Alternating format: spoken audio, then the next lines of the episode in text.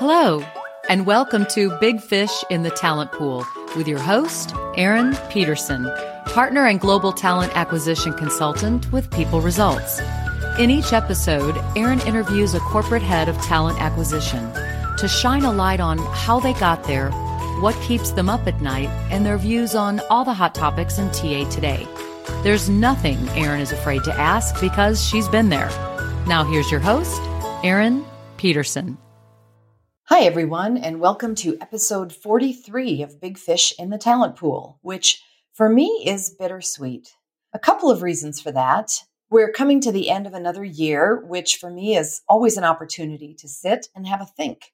Are all the things I'm doing, family, work, ways I give back, things I want to continue? Is it time to maybe reprioritize, to mix it up a bit? Sometimes the answer to that is yes, stay the course. And sometimes it's no, let's make some changes. Well, I had that talk with myself recently, and in 2022, I am going to change it up. Our TA consulting practice at People Results is busier than ever, which means a lot of my focus goes there. Also, I promised myself I will make more space in my life. In fact, that's my key word for 2022 space. For my extended family, some who are aging, some newly born, all are important to me, and that has been accentuated by this crazy COVID world that we've been living in in the past two years. So, after 43 episodes, I'm suspending the podcast. Not saying it won't reemerge at some point, but at least for 2022, I'm taking a break in favor of my family, my clients, and myself. I have to say, recording and publishing these conversations with talent acquisition leaders over the last four years and hearing their stories and their advice to all of us in TA has been some of the most fun I've had in my career. What a privilege to just get to ask questions and pull out of people their most profound professional and personal learnings. Hmm, kind of similar to being a recruiter, I guess. So maybe that's why it was fun for me. And the feedback I've received tells me that my conversations have been impactful for some of you as well, which of course makes it all worth it. You know, I try not to talk too much about myself on the podcast because I figure you're here to hear from my guests, not from me. But I do receive an occasional question about me. So when I was the guest on a recent talent board podcast with the notorious Kevin Grossman, talking about people results and our TA practice in my own career, I thought it might be a nice capstone for Big Fish to replay that here on our last episode. And just one more thing I'm dedicating this episode to my grandma, Savea Khani, who at a 100 years old is still kicking. She's been a role model all my life of what it's like to pour your heart and your soul into your work and your family. Thank you, Grandma. So, with that, a final shout out to our sponsors at atapglobal.org rpoassociation.org, ere.net, and of course, Paradox for their amazing AI recruiting assistant, Olivia, and their sponsorship of this podcast. Thanks, everyone. Here comes episode 43 with the Talent Board's Kevin G and me. Enjoy. Erin, thank you so much for joining me on the CandE Shop Talk podcast. Before we dive into the rest of this show, please tell us a little bit more about who you are and what you do today. Okay, well, Kevin, good to see you again. And uh, I am Erin Peterson. I'm the practice leader for the talent acquisition practice at People Results. People Results is a, a, consulting firm that focuses on change management and business change for our clients. And what I have brought over the last four years is building inside of that really great legacy practice with a bunch of great consultants out of Accenture, which is also my background, an ability to help clients with their talent acquisition process, interim leadership, and RPO advisory. So that's what we do. I mentioned Accenture. I also draw experience from Aon, where I led the RPO business and the global recruiting uh, corporate organization. And then Amazon, where I led digital recruiting for the, what was at the time just Kindle. Now it's Alexa and everything else. So lots of fun doing some challenging recruiting there. That's fantastic. All, all things above my pay grade, Erin. So thank, thanks so much for share, sharing that. No, no, that's great. That's a fantastic background. And gosh, we haven't had any lack of disruptive changes in the past two years, right? And, and especially in recruiting and hiring. And one of the things before we started this podcast, I was telling you that we were doing the data reviews now for a lot of the CandE participants. And one of the things that we, we talk a lot about, because pre COVID, we were really measuring candidate experience in nothing but just a solid growth market. I mean, for nine, for like eight years, it was like that. And, you know, lowest unemployment in decades. And although candidate resentment in North America in particular was actually the highest that we had seen it in 2019. But my point is, is that there is always something that is impacting the business. Uh, there's obviously a thing called a pandemic that we've been living in and are still living in now. We've had social unrest, but there could be leadership changes on a team. There could be recruiting team changes, new products and services. The list goes on, right? In a downturn, recruiting's the first to take the hit. In an upturn, it's the first to kind of frenetically come back, which is what we're seeing now. So just big picture, are you seeing? I mean, are we? Are we, is the trajectory good, positive right now with the organizations that you work with? Are are we moving forward? Are we growing? Because we're getting a lot of mixed media messages too, right? Yeah, the whole Great Resignation is the term that has been coined, which is real, right? It right? is. I mean, it is real, and uh, I think it's uh, that that's one thing to to think about. But that and many other factors are certainly causing the clients that we work with to completely rethink what they had been doing before in talent acquisition because because you can't continue to do the same things. You've got to think about it in new ways. So I do believe things are snapping back to the point of whiplash, actually. I, I, mentioned I work uh, quite a bit in RPO advisory, and um, just a, a, couple of statistics out of Everest Group. What they showed is that in 2020, RPO use dropped by 11%, and now, one and a half years later, it is not only made up all of that deficit, but gone back to 2019 levels. So in one, really 12 to 18 months, it's a 25% increase. I mean, that's just breakneck speed, and it's the reason that recruiters can't find recruiters right now, as we all know. I saw a kind of a funny meme the, the other day with a, something about a recruiter who calls a recruiter about a recruiter job, and that recruiter has a recruiter job, so they start to recruit the recruiter who called them. That's right, exactly. I've been seeing a lot of those similar things, whether they've been memes or not, or just conversations on LinkedIn or between people that I know in the, in the profession too. That you know, you had because I remember last year it, uh, you know, when things were, people were being furloughed and laid off and it was just, you know, complete upside down world for the most part. Career Crossroads, Gerry Crispin's organization, he, he had launched this recruiters recruiting recruiters. Yeah, and it's still out there. I just looked is, at it the other it day. Is. Yeah. I know mm-hmm. it is. Yeah, yeah, definitely. No, and it's, I'm glad because we played a small part in that too. And, and from Talent Board and, and others that were involved in the industry. And it was great to see that. But we went from a lot of recruiters looking for work to now they're just being, they're being grabbed up everywhere. Now, our audience, of course, is HR recruiting TA audience. They most likely know what RPO is, but can you tell us a little bit more about what it is?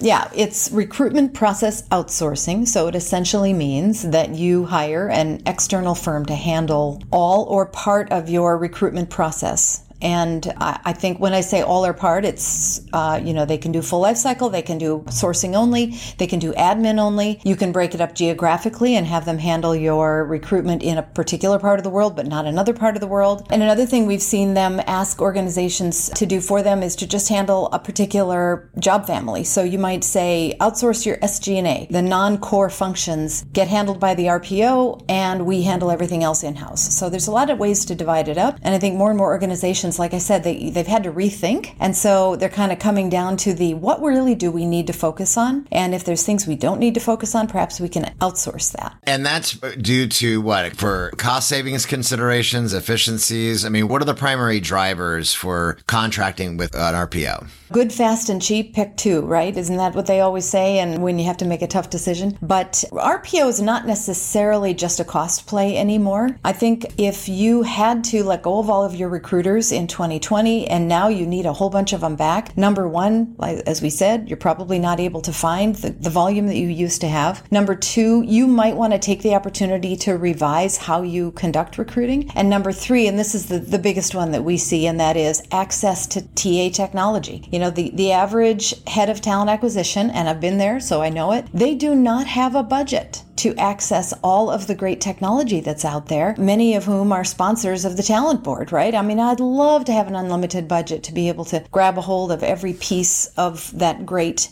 AI technology and automation. They just don't have the budget. So one way to disintermediate that is to go through the process of choosing an RPO partner who does have access to that technology. And it, honestly, it's really smart in a lot of cases. Now, RPO relationships are sometimes difficult. There's a little bit of risk involved. You really need to find a partner that you're going to fit really well with. But that whole selection process is part of what we help our clients with. And one size does not fit all. You need to find a good partner that is both qualitative and quantitatively matched with you, sort of like a marriage partner. And uh, then it goes well. But um, lots of people have horror stories, so everybody thinks you have to that that's not a good option. It's always a good option for all or part of your recruiting. It's just a matter of who's the partner. Well, it's it's just like you know the the old adage. Uh, speaking of technology, that you know the first week that you've implemented a new ATS is the first week you start hating it. I mean, it's just it's unfortunate that, but but I do know that we do have many over the years. We've had really good partners, even sponsors, and that have also encouraged their customers to participate in the CandE Benchmark research. And this year was no exception either. And it's great, right? Because whether you're a technology provider and or a service provider like an RPO, if that customer again has high ratings in our research and they win what we call our CandE Award, that's also a testament to the work that you've done as the RPO, because especially if you are fully embedded, you're an extension of that organization. You're not taking orders, not call center orders that you're a third party firm. You're, I mean, a lot of the times, whatever the scope of that relationship is, you represent that brand, your customer's brand. yeah, brand. absolutely. It is, uh, it is absolutely, you're integrated with the client organization. And it's interesting, uh, sort of a transition that I've seen over the last year and a half, two years, is that more and more of the vendors, the RPO providers, are coming to the table indicating which of their clients have won a CandE Award. And I love that because that is the badge of honor. It literally is they have created this wonderful process that candidates love. And so essentially the, um, the knock on effect is on the client, not on the RPO, but the RPO gets to brag about it. And as well, they should. You know, well, I was just going to say something related. Well, and I, of course, I'm not going to name a- any names because we just, we wouldn't do that anyway. But uh, it, there's two different kinds of conversations too that we have is that we have those who, ha- who, uh, organizations who have high, the high enough ratings, uh, above average ratings for the most part in our and our research and win the CandE award. And then uh, those are great conversations if they're RPO partners on, usually they're on the call because they're representing the organizations when we review the data with them. And then there's the other side of that scenario too, where things don't look very good ratings wise and they're super negative. And then those can unfortunately you know, we don't intend them to be, but those can become awkward conversations when, as you can imagine, because especially if it's an RPO providing that service. Yeah, that's what I what I mean is right, and and that kind of leads us, I mean, to you know, kind of the broader question then, right? Because we're, we're already talking about it now. You've already mentioned RPOs on the rise again. More companies are outsourcing um, recruitment functions. Recruiters are totally in demand, but everything that we do, and let me take it from the job candidate perspective. Job candidates don't care about your people your process. Well, that's not exactly true, but just work with me on this one. They don't care about your, your people pro- recruiting teams, people process, the technologies that are employed. All they care about is getting, getting hired. And They, most, they know and, their own touch points, and that's all they know. and most won't get hired for any for any given job. So all of those things we know make a huge difference in candidate experience, but it doesn't make a, hell of beans to the candidate if they don't actually get hired or move along in the process at least. So talk a little bit more about I mean the how because they're now we're seeing an increase in RPO utilization and companies contracting more what you've seen the impact on candidate experience and and any thoughts on there as well. Well, First of all, to go back to the point you made about when there there's an RPO involved in a CandE winner or a CandE aspirant, you know, here, here's what's beautiful about the talent board and the data that has been created and these, you know, millions of bytes of data that you've been able to crunch over the years. It normalizes everything. It provides a scorecard for them to share and to use to make improvements. It's the great equalizer because you know, sometimes in an RPO relationship, it's a sort of a he said, she said thing. The client feels like things aren't going well, but they can't really put their arms around what that is or what's not happening. And the RPO feels like they're doing their best. And, and so what's great is that you just have this shared view of, all right, talent board data has credibility. We're going to use this to be able to improve our process, put our egos aside, figure it out together, and it sort of solidifies the partnership as opposed to, you know, pulls people apart. Now, having said that, what I have seen in a couple of instances recently is that there's a will to use the CandE Award experience data for improvement. But back to our point about there's not enough recruiters, and the RPOs are having a tough time getting recruiters as well. They are very thinly spread. I've even run into a couple of RPOs who said, unless the volume is 400 or more a year, we are not going to propose because we it's not worth our time. We don't have we don't even have, have enough salespeople to be able to address all of the RFPs out there. So this is a new the dawn of a new era when you have a company that's motivated by getting more and more and more clients with more hiring and they won't even propose. So I think what we're trying to do from our consultative perspective at People Results is we not only will help our client organizations go through the assessment and the selection process for an RPO partner, but then we get involved in the implementation. And in some cases, the RPO they know they need to create this experience with their new client that has elements of the, the talent board's data, but they don't have the solution architect to get in the middle of it and create the process flow and identify where the technologies are going to automate pieces and parts to make it a better experience for the candidates. Even things like, and this is one of my favorite recommendations out of the talent board from years ago, and I think it, it endures today, the concept of giving candidates honest feedback. Yes right? We owe them that. And lawyers get involved. And not only corporate recruiters get a little nervous about that, but certainly their RPO partners get nervous about that because then they're one, you know, one step removed. So it's rough. So you got to create this innovative process that's going to get up over some of those barriers. And the spirit is willing, but the resources are weak in some cases. So we try to help intervene and create, you know, a CandE worthy process and make it easy for the RPO to adopt it, implement it, automate it and then, you know, go forth and conquer. So that's and that's fantastic because there there definitely is a need there. I mean, on the other side of that too, one of the things that we've been doing is there are companies uh, now who want even a deeper dive and looking at like so we've been doing candidate experience audits with some with just a handful of companies over the past two years that and we've learned a lot tremendously doing that too but it's, it's funny years ago somebody told me that oh you know a lot of these organizations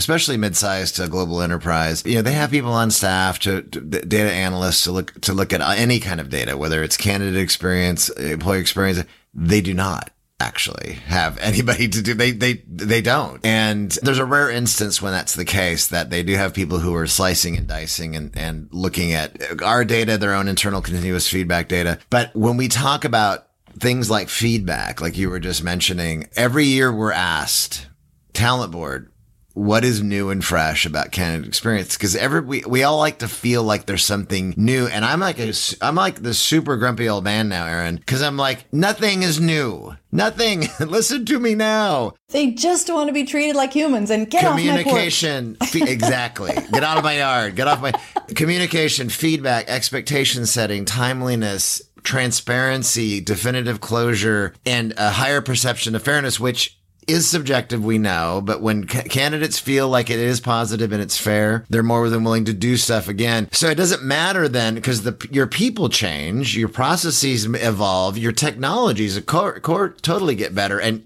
AI technologies are really are helping from sourcing to totally helping companies today really improve, especially of any hiring volume and scale. But those differentiators don't change, and most of the top ten CandE winners in North America and, and even the top ones in our smaller regions around the world they are all providing some level of feedback. That's one of a few things that they do consistently. And not a lot of companies do that. And they're, they're willing, especially to finalists. We're not going to do it at the point of application, right? But I wanted to, I wanted to segue a little bit with you. And, and this has been a great conversation so far too about kind of along the lines of what we've been talking about. So it, we also know that there are organizations could be because of the, the shortage in TA leaders too. There's some orgs that put in an interim person, like whether it's interim HR, interim TA, what do you see there? What's going on there, and how? What kind of an impact um, do you think that has on not just candidate experience, but recruiter and hiring manager experience too? Well, so we typically interact with clients in two different ways as it relates to interim leadership. And it's been really interesting over the last couple of years. The, the thing that has been increasing the most is small and medium sized organizations, in some cases startups, who have been sort of getting along just fine with a kind of mid level recruiting manager, somebody who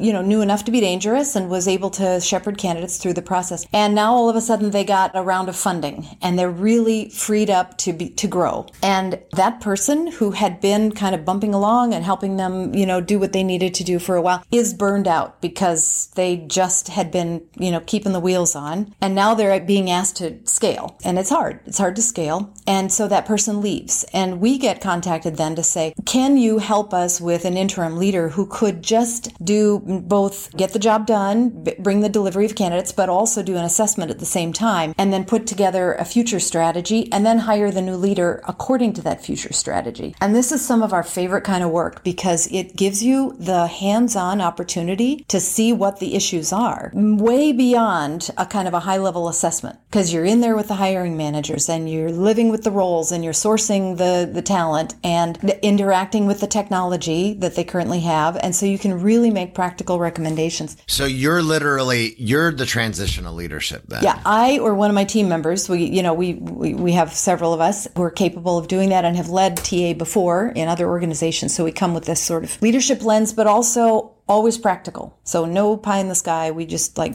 get it done. And the other scenario would be a larger organization that has maybe a divisional TA leader who leaves, and the senior leader says, I think I want to use this opportunity to take a different lens on what that person who left us was doing. Probably they were doing a fine job, but I might need a builder to come in, not a runner, because I want somebody to build something new out of the process, the technology, the candidate, the, the hiring manager experience, for example. And then that thing needs to be handed off to a runner. So the interim leader I need is a builder who can really give us something new, and then they need to hire the person who's more of a run mentality. And you know this, I'm sure, from dealing with talent acquisition leaders forever. You're either a builder or a runner. Some people are hybrids, but most people are one or the other, and we need them both. But if, if what gets you up in the morning is doing new stuff and trying new things and taking risks and selling new ideas to, to leaders, that's a very different profile than somebody who's going to run it long term, which is also very important. And what's interesting that you say that, that does connect to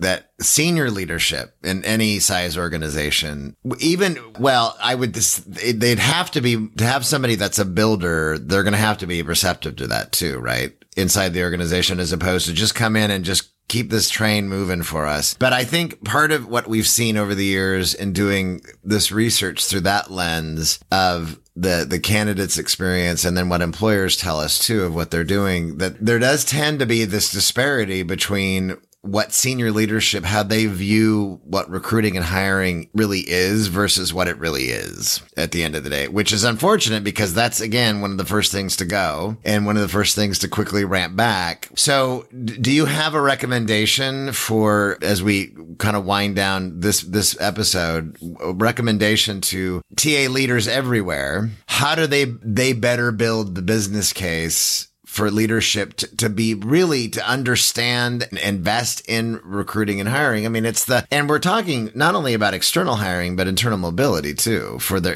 which is retention, which is key to any organization. Which, by the way, is becoming an emerging title that we see more and more often the head of talent acquisition and retention. I've been hearing that too. Yep, exactly. In fact, shameless plug here for my podcast, which is called Big Fish in the Talent Pool. I just released an episode with Trent Cotton of Bureau Veritas, and that's his title, uh, Head of Talent Acquisition and Retention. So we, we talk a little bit about that, but and he's super fun to talk to. So if that's interesting to anybody, uh, it's on all the platforms. But you know, I would say that here's the thing: internal constituents that I have seen in my own TA leadership roles, but also, you know, what we see as we consult. They are typically concerned with one thing, and that is get my people hired. Just get my people hired. Yes, cost is a consideration, but that typically is not the highest because if the internal team isn't getting the job done, they'll go to an agency or a search firm. So all of a sudden cost doesn't become an issue, you know, if the job isn't getting done. And then I would say beyond that, I think what TA leaders are smart to keep in mind always is the Amazon effect. And what I mean by that is not my having worked there, but more the retail experience that we are now all used to. We're used to ordering something and we immediately get a confirmation and then we get updates periodically, sometimes too often, about the fact that our thing that we ordered is on the way. It's arriving. It did arrive. It was dropped off with details, sometimes with a photo. Our expectations have been increased in terms of information, updates, assurances that things are going well with whatever it is that I want to go well. And so when a hiring manager doesn't hear for days on end what's going on with their role, what do they assume? They assume nothing is happening, right? And so I think a modern, progressive, talent acquisition leader is first and foremost worried about speed, communications, updates on what's going on with recruiting, either writ large for senior leaders who need to know, you know, kind of the big picture, or on an individual level, which is hopefully what their team members are delivering. And there you go. It's the same with candidates, right? This is what the talent board's been telling us. Just tell me what my status is. Be honest with me. If, if it's not going well, let's talk about it, you know, that kind of thing. So, you know, it really becomes, you know, get the hires in. And maybe just kind of one more thought about that, the Amazon effect and how it's increased our expectations. You know, and I think about the, the hourly hiring that has now been completely disrupted by the AI, the conversational AI providers. I'm a huge fan of that. And I have to say, I had one client come to me recently and say, I think we need an RPO. And I said, okay, well, let's look at what you've got. And in the end, an RPO, I don't believe would have delivered their high level of hourly hires any better than they were doing. What they needed was disruptive technology. And sure enough, conversational AI is, is the ticket. So, you know, I think you just have to think about it in terms of speed and delivery. And then oh by the way cost. And somehow it all come together. Absolutely. No that's great. And I, I, love the work that you do then with your customers that you do. Erin what i like to do when i when i wrap up any episode is i always like to ask a non-work related question. What i mean by that is we're always working all the time. Work work work work work. Before before we even started this we're like saying how both how busy we both are. What else besides work does Erin like to do?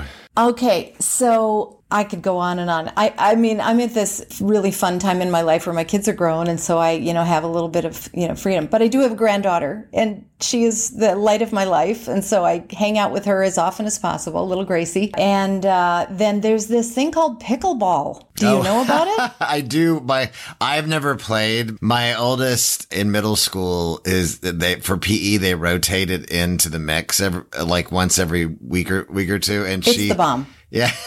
it's the bomb. Because if you can't play tennis, which I definitely can't because I can't hustle like that, then pickleball is just totally accessible. That's what I've heard. Mere mortals like me can handle it. So Well, and I cuz when we cuz we uh, we attempt to play tennis sometimes and it's we actually it's actually called chase the ball. That's not that's what it's called and that's the that's the workout that we get is like go chase the ball, but my wife has one of her aunts is like a competitive pickleball player, like t- super, com- super competitive. And there's like, it's tournaments. It's just like, you know, the beanbag toss, right? Cornholing. I had no idea. I had no idea how competitive yeah, that is. There are people who are just really naturally good at it. Super competitive. And like they have leagues and tournaments and, but, um, it looks fun. I, I actually would love to try it try it someday because I'm sure I would do better than tennis. Yes, I, I, highly recommend it. And, and then I'd be remiss if I didn't give a shout out to my husband of 36 years who insists on hiking every chance we get. So we do a lot of that in our uh, empty nest years. Well, that's great. Well, that's great. Great to hear. And Erin, thanks again so much for being on the CandE Shop Talk podcast. And we are planning next year, the CandEs are back on the road. We're planning some in-person workshops and events next year and including in-person CandE awards ne- next year, not this year, because it's still, we got to finish this year out. And then we're counting on the fact that the world's going to be a much different place, hopefully in the next, you know, six, three, six, nine months. From so your mouth to God's ears. Well, I know. I hope so. Hope. I hope so. But I, I, that's the plan because I'd love to, you know, I, I did just take my first trip in, or no, second trip in, in since March of 2020 to conference, the HR Tech conference. And it was, it was great to get out there again. And I hope that we can get to more of that in time to come. But thanks again for being on the podcast. It was great catching up with you and we'll talk again really soon. Okay. Have a great weekend. We hope you enjoyed this episode of Big Fish in the Talent Pool. This podcast is independently produced in collaboration with ERE.net, and we would love to hear your feedback. You can email Erin directly at E-P-E-T-E-R-S-O-N at people-results.com. You can also follow Erin on Twitter at Erin McPeterson, connect with her on LinkedIn, and learn more about her practice at people-results.com.